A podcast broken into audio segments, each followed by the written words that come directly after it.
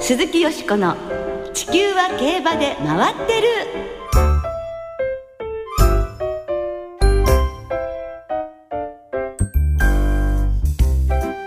皆様こんばんは。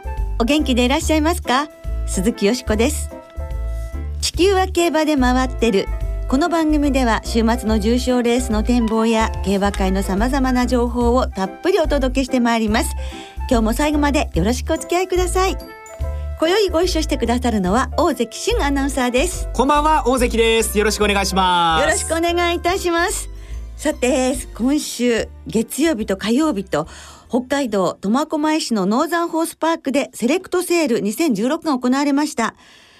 売客総額が2日間合計で149億4210万円となりまして、去年もすごいと思ったんですが、それを上回る史上最高を記録いたしまして、大盛況でしたね。はい、まさに売れも売れたり、平均落札価格が3831万円一頭あたり、こちらも史上最高。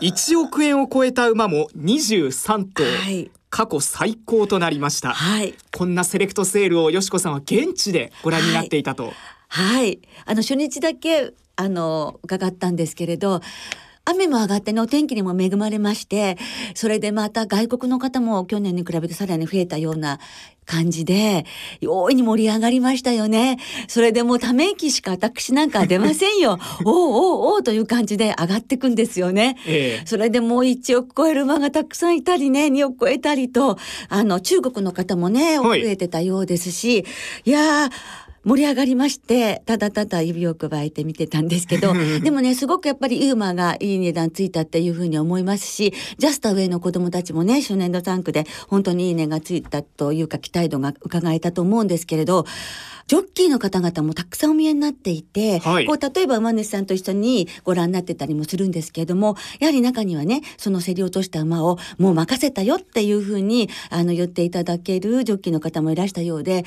そういうジョッキーの方にちょっとお話を伺うとそういうふうに言われるとやっぱりえこんないい馬をあの任せてもらえるんですかっていうことで自分自身も非常にこうやる気が出るというかありがたいなと思うというようなこともおっしゃってる方もいらしたのでああそういうことがねジョッキーにとってもあるんだなセリはっていうふうにも思いました。はい。隣にこう調教師さんもいらっしゃったりするわけですか？えー、えー、そうですね。調教師さんが多分必ずしもその預から預かられるかどうかっていうのは今の段階ではわからないことも多いと思うんですけれどもやはりこう意見を仰ぐというところでは調教師の方々の意見を取り入れる方もいらっしゃると思うんですよね。はいえー、1日目に登場した1歳の最高価格の馬がディープインパクト3区、はい、お母さんがアメリカの2歳牝馬チャンピオンオーサムフェザーの2015で、はい、税抜き2億6千万円。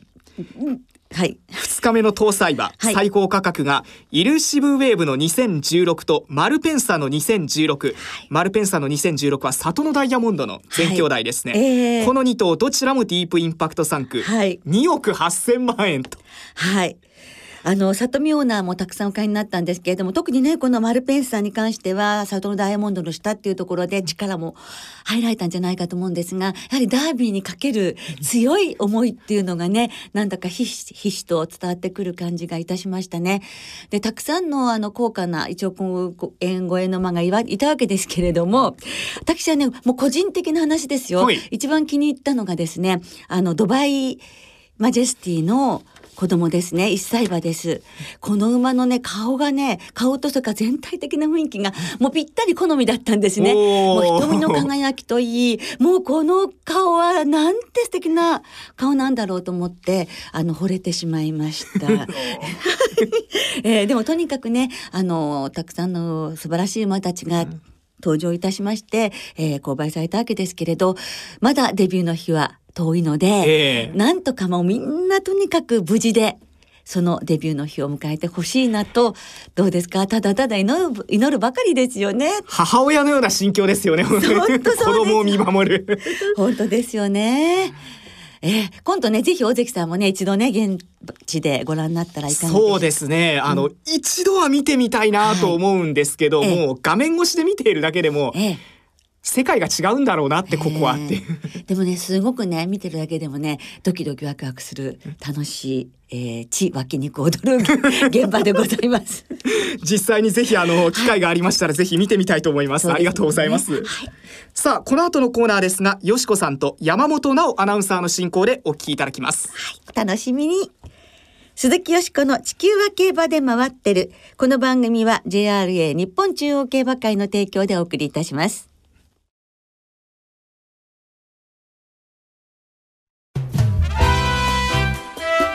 鈴木よしこの地球は競馬で回ってる。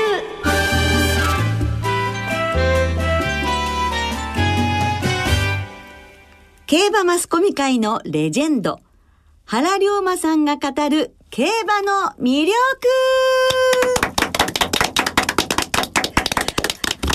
ということで先週に続きまして原龍馬さんをスタジオにお招きしてお届けいたします原さんは82歳でいらっしゃいます現在もテレビ出演など一線でお仕事をされています先週は原さんの競馬との出会いですとかどのように競馬と関わってこられたのかまあいろいろとお話を伺いましたが、はい、俳優としても、記者としても、はい、えー、そして競馬評論家としても、はい、本当にたくさんのお仕事をされてこられたんだなと思いましたですね。そうですね。そして今回は原さんの競馬に関する思い出などをたっぷりとお伺いしてまいります。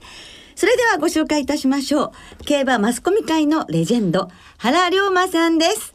こんばんは。こんばんは。よろしくお願いします。ます。ね、今週もよろしくお願いいたします。お忙しい中ね、2週にもわたってスタジオにお越しいただいておりますが、今日は原さんが旧車取材をこの世界で最初に積極的に行ったという話を先週お伺いしましたので、最も印象に残っているというのをお聞きしたいのですが、どんな取材が最も記憶に残っていらっしゃるでしょうそうですね。あの、やっぱり駆け出し記者の頃が旧車一生懸命回ってましたからね。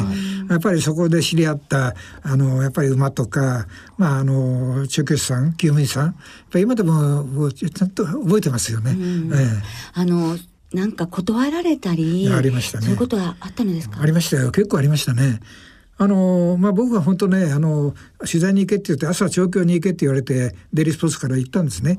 であのスタンドに座って中継見てても何とか分かんないんですよ。で僕はそれまで週刊誌で、まあ、記者は足で書けって言われてね。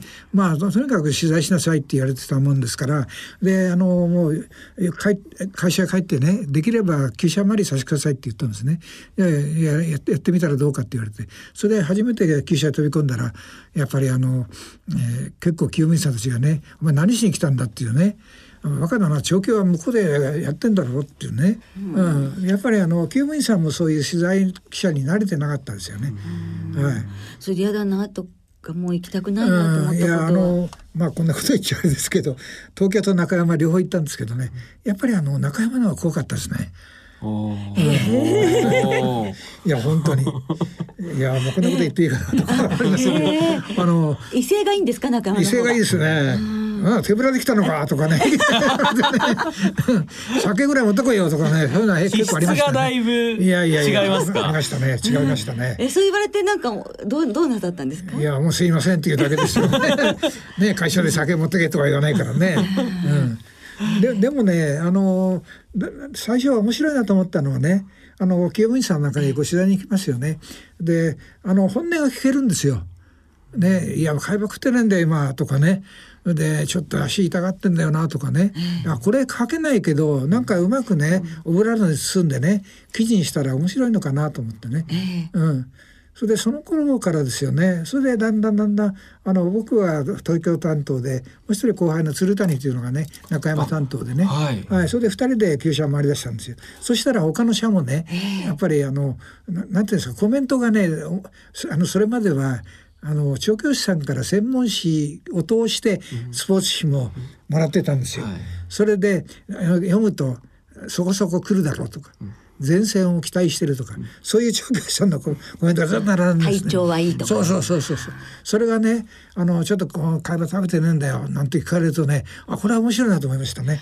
でそれはあの直接書けないからね今ちょっとねまあそこに比べて食いが遅くなってるからどうかなとかねごまかしながらこううまく出したね。やはりさっきおっしゃったようにオブラートで包むっていうことはやはり配慮として大事ですね。大事。はい。ですからやっぱりねあのそのまま直接書いたらやっぱり二度といけないですね。で僕はあの今府中担当だったから今あの厩舎ありますよね。で今あの博物館ができたあたりも内厩舎だったんですね。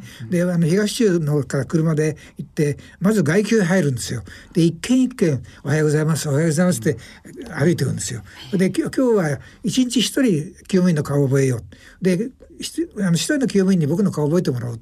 でこうやって一軒一軒歩くんです。で大体明るくなる頃内厩舎に来て機種のたまり場のところへ来るともう3時間ぐらい経ってるんですよね。でその頃よく言われたのは「お前バカじゃねえか」って「調教は向こうのコースでやってんだぞ」ってね「でもいいんです」っつってね本当にあの一軒一軒でそれで親しくなった厩務員さん多かったですね。あの東証ボーイの長沼さんだとかから茜天竜の水留さんだとかねもう本当にね親しく言ってで茜天竜なんかねあのもうコースに近いところで蹄の音が聞こえるようなところに馬房があったんですけどいつもあのララジオを聴きながらね茜天竜はねであのこのあの茜天竜っていうのは利口な馬でねおしっこしたくなるとねぐるっと一回回ってそうするとあの水溜め警備員さんがこうバケツ出すとそこでシャーッとするとかね。お行儀がいい。ねですからあとは株大王なんかもね僕はもう本当に身近で接してねあの馬なんかもう本当にあの外厩舎の模擬厩舎だったんですけどあの取材のやつと厩務員さんがね「おいちょっと来いよ」って寝うんですね。で近く寄ったらもう嫌になっちゃうよこれからこんなね牛みたいなのと3年も付き合わされるんだ 嫌になっちゃうって言うんですよ。だけど言ったらねもうあれ休んでたコバですかったら「いや冗談じゃないこれからデビューする馬だ」って言うんですよ。うん、ほんのっさらのっさら歩いててねそしたらその2週間後になったらねひょっとしたらこれは原さん走る画面ないよって言い出したのね。で聞いたらあの川口博さん守ってたでしょ俳優さんの。はい、であのセルジオという馬がねもう一生してるんですよ。その馬とね合わせたら食らいついてってねあのすごい動きをしたって言うんですよ。うん、でそれでねかぶらいをってあ注目頭にこびりついててね。でデビュー戦が2着だったでしょ。ダイヤモンドアイという馬かな。あれが楽勝して一番人気に答えたんですけどあのバグの中から出てきて2着したのがカブラヨで、その次の2戦目からずっとダビアで負け知らずですもんね。うん でも一つ一つ本当ご自分の足で信頼を重ねていかれたってことですね。でも楽しかったですね。まあその中で、まあ、実際取材をされてレースもご覧になって思い出深いものっていうのは何かありますか？いやそれは随分ありますけどね。あのまあ馬で言ったらやっぱりさっき言ったようにねそれこそあの大きな目白朝様が一番ですね僕はね。はい、うんだから今でもね思うにはね、えー、あのやっぱり尾形藤吉先生と知り合って、はい、ね今尾形尾形光弘さん孫が来年、再来年かな定年退職なさるんですね。でやっぱり尾形厩舎からスタートして尾形厩舎でやめようかななんて思ったりする時あるんですよ。やっぱり尾形藤吉厩舎が一番思い出深いそれで尾形藤吉先生のね一言がまだここから離れないんですよ。どんなお言葉ですか？うん、君馬だけは何年やってもわからん。先生言うんですよ。あんな尾形ダービーを何回勝ってます？天皇賞何回勝ってます、あの名博と言われた長家さんがね僕にそう言うんですよ。で先生なぜですかって言ったら「いや牧場行ってねこれ馬いいからって勧められたらねうち来たら全然走んない」逆に見てどうですかって言われて気に入らないから断ったら他の厩舎でダービー勝ってんだって。ね。それからねあの先生は言わなかったんですけど「君テレビやねラジオでね分かったようなこと言うんじゃないよって言われたと全く同じだと思いましたね。まだこれこびりついてますね。言葉では言わなかったですよ。そのくらいやっぱり、ね、あのこうずさりこう胸に刺さったっていう感じかな。はい。うん。そのお言葉はだから今も本当に覚えてらっしゃるってことですからずっとそれを胸に今日までお仕事されてきたんですか、だから今もう本当にねあと2年で50年になりますけど記者生活ね。50年、うん、でもねやっぱり分かったようなこと言えないです不安の前なんかで、だから競馬っていうのは難しいなと思いますよね。だからもう最後まで勉強勉強でいかなきゃダメかなっていうね。うでも競馬楽しいですね、うん、これ予想してなかったらこんな面白いもんねですけど本当にあのずっと原さんでなくてはできないあのお仕事もなさっていて G1 レースがある日曜日に全国各地のウィンズを巡回するトークイベント「はい、龍馬が行くを」あの行ってらっしゃるんですが、まあ、大変人気のあるイベントということですが全国回ってらして、はい、もう何回ぐらいになりますか？いやもうね今年が16年目なんですよ。はい。G1 の数だけ言ってらっしゃいます、ね、はい、あの最初あのウィンズ新白川がスタートで、それからこう横手だ、津軽だ今ね、それから遠いところではやっぱりそれこそ釧路から静内から九州は八代まで行きましたしね。今ここもう2年ちょっとね、あの体壊してからは、まあ一番遠いところで新白川、伊沢でこの夏ねちょっと横手一回行くぐらいで。でも楽しいですよ、えー、不安な皆さんと一緒にね、あの G1 レースを観戦ってだから競馬場でね、あのダービーも有馬記念も見ないんですよ。有馬記念はね福島競馬場へ、はい、もうあの本当に今年で行けば16年目なんですよ。で震災の時だけあのあのなんていうんですかスタンドがねそういうイベントができなかったんで、はい、その時は小倉行きましたけどね。はい。ねもう本当にお元気でねあのまだまだ。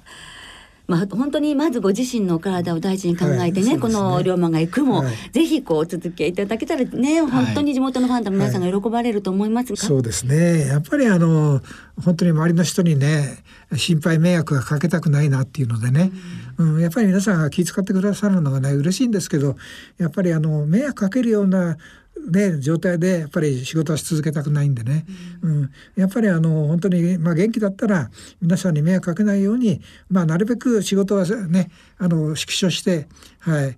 まああの不安の短いで仕事ができたらいいなと思いますね。で武豊さんとね約束してるのは、はい、武豊騎手がね、はい、100回ダイビングのね乗ってほしいという、はい、第100回日本ダービーまで乗るとおっしゃってるので、はい。はい、それまでね僕はねちょっとあの元気でいられるかどうかわからないんでまあその気持ちをね持ってねまあ毎年こうダービーを迎えたいなと思いますね。いやですからダービーと同い年でいらっしゃるので第100回っていうことは原さん100歳ということです。それは無理ですからね。いやいやいやもう競馬がいかにあのこんなに長生きできることかっていうのを、ね、原さんが実証していただきたいと、楽しいですよ、うん、ねだから本当皆さんにはねだから今はもう本当にあのあの僕と同じ世代の、ね、ファン多いじゃないですか。だだけどやっぱり競馬続けていけば長生きするんじゃないのかなと思うんですよ。えーはい。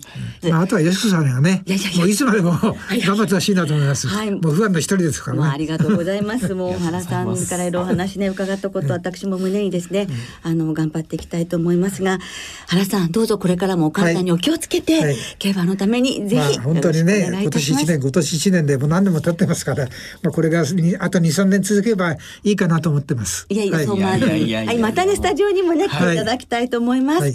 本当にどうもありがとうございました。ありがとうございました。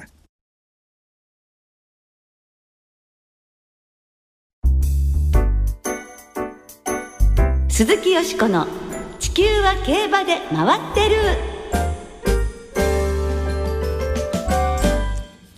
ここからは週末に行われる重賞を展望していきます。今週は日曜日に函館で函館記念が行われます芝2000メートルハンデ戦の G3 この函館記念を展望していきましょう、はい、サマー2000シリーズの第2戦です。では今週もデータチェックです。うでっさーす貴族が下々に送るデータチェック。函館記念会。過去10年の一番人気の副賞率は 30%3 連単の平均配当は14万2000円。あなたは喜んでるわーい年齢別に見ると4歳馬の副賞率が41%と優秀。3歳が 33%5 歳が24%と続きます。ハンデ別に見ると57キロの副賞率が33%で好成績。次が56キロの24%です。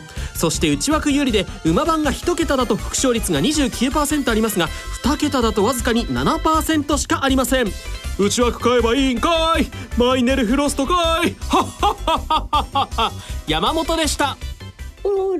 ルネッサンスですね。ヒゲ男爵さん。ね、なんかヒゲ男爵さんの本物みたいでした。声質似てますよ、ね、そうですよね。もう思わず赤ワインで乾杯したくなっちゃいましたよ。ワインを持ってる直くんがなんか今頭の中にね、えー、マイネルフロストで乾杯となるでしょうか。さて。15日の金曜日正午の時点で函館は天候曇り芝がやや重ダートが重木曜日に雨が降ったそうです、はい、ただ日曜日の函館は晴れ時々曇り予想最高気温25度いいお天気になりそうですがよしこさんどう狙いましょうか、はい、ねデータにもありましたけれども10年間のね過去3連単の平均配当が14万円っていうんですからね。難しいですよね。で私は去年の覇者そしてサマー2000シリーズのチャンピオンとなりましたダービーフィズ。にしたいと思います。昨年は54キロ、はい、今年は57キロ、前走よりも1キロも重い、1キロ重いんですけれども、もしかしたら第2のエリマハリアイになれるかもしれない。この時期が合ってるっていうことと、それからもうこのね、函館というのが合ってるかもしれないじゃないですか。とにかく、あの、今週の状況の様子が、まあ、ビデビデオで見たんですけど、すごくよくって、あの、まず目を見張ってしまって、いいじゃない、ダビフィズというような豪快な伸び足で気持ちよさそうに走ってたんですね。集中力もある感じだったんです。ですから、ダービーフィズから行きたいと思いますね。はい。はい、ちょっとね、ただ内枠に入ってほしかったんです。だけど外枠になって15番なんですけどね、えー、57キロも克服し克服してほしいと思いますが15番からですね、えー、レッドレイブンですね。強松と互角に戦ってきましたしこの馬も函館相性いいですよね。それからマイネル・ミラノデータのマイネル・フロスト。12番のネオリアリズム洋芝得意ですもんね。そしてファントムライトですね。えー、去年の秋から G3 なら大崩れがありません。この15番から5頭に直して流して生まれんでいきたいと思いますが、はい、大関さんいかがでしょうか？やられたらやり返す。お、倍返しだ。そうですね。あの倍返ししたい何かあるんですか？いろいろあります、ね、いろいろありますか？じゃあなんかそのいろいろなものを倍返しで倍返しにしてほしいわけですね。してほしいんですよ。でも前走はねあのご馬審査の、ね、圧勝でしたしね。洋芝走りますし。そうですね、実績あります。3歳の頃の戦ってたメンバー考えてもそんなに見劣りはしないと思うので、ええ、いい枠当たりましたから、はい、えー、倍返しから単勝生まれんを手広くと。手広く。はい。それではリスナーの皆さんからも予想いただいてますからご紹介しましょう。はい、お願いします。中堅さんです。はい。函館記念は摩天楼ボスを狙います。巴賞の2着で洋芝適性があることが分かりましたし金魚も55キロ。手頃になってここは勝負と見ています。はい。ローゼンカバリーさん、はい、函館記念は先週ダメだった待ちかねささめゆきちゃんの一族マデイラ。え京阪でに期待しますそうです。52キロ。キロですもんね。函館の芝も実績ありとい。う馬ですね、はい。はい、ムーンレディの2014さん。函館記念の注目は、えー、1000万条件を勝ったばかりですが倍返し。倍返し。一緒じゃないですか尾崎さん一緒になりましたね、えー、これがいい方に出るか悪い方に出るか。でも人気ですもんね結構。そうなんですよね、ね、去年の勝ち馬ダービーフィズと似たような血統配合です。あジャングルポケットの子供。そうですね。えー、ワイドで攻めてみたいですね ということですね。それそれ三連系ということですよね。はい。はい。ラブ大作さん。函館記念といえばエリモハリアーやマヤノライジンのような函館校舎が活躍しているイメージがあります、うん、はい。ならばトゥインクルでしょう。トゥインクルね。ところで大関アナウンサーモノマネしないんですか？あモノマネしないんですか？この会社に入るときに入社試験の時に、ええ、モノマネをしろって言われたことがあるんですよ、え、その時何なさったの？茨城県にその上層学院という高校があるんです野球の強い高校で。はいでね、木内幸雄さんというすごく名物の監督がいらっしゃったんですよ。はい、ええー、神様飯島様でした。バッティングをさせて逆転を狙おうと。ダルビッシュ君もきっとねどっかで隙が出るだろうと。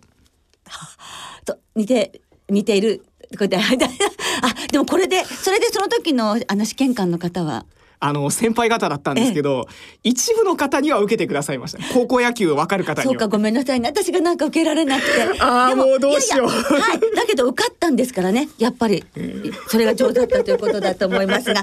じゃあいつかねこのあのデータのところのねモノマネお願いしたいと思います。その時よろしくお願いいたします、はい、喜んで。はい、え皆様メールありがとうございました。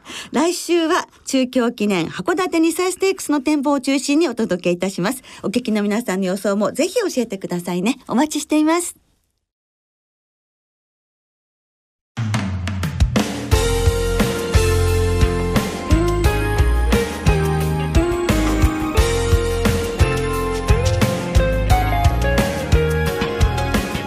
今週もそろそろお別れの時間となりました。今週末は福島中京そして函館の三条開催です。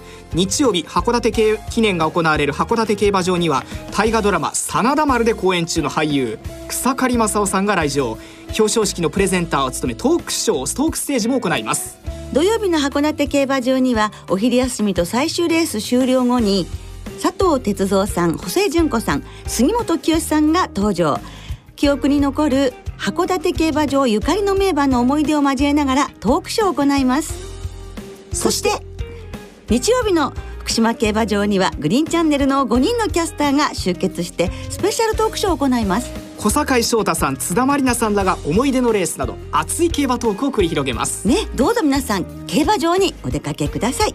そして週末の競馬存分にお楽しみくださいお相手は鈴木よしこと大関俊でした。また来週元気にお耳にかかりましょう。鈴木よしこの地球は競馬で回ってる。この番組は JRA 日本中央競馬会の提供でお送りいたしました。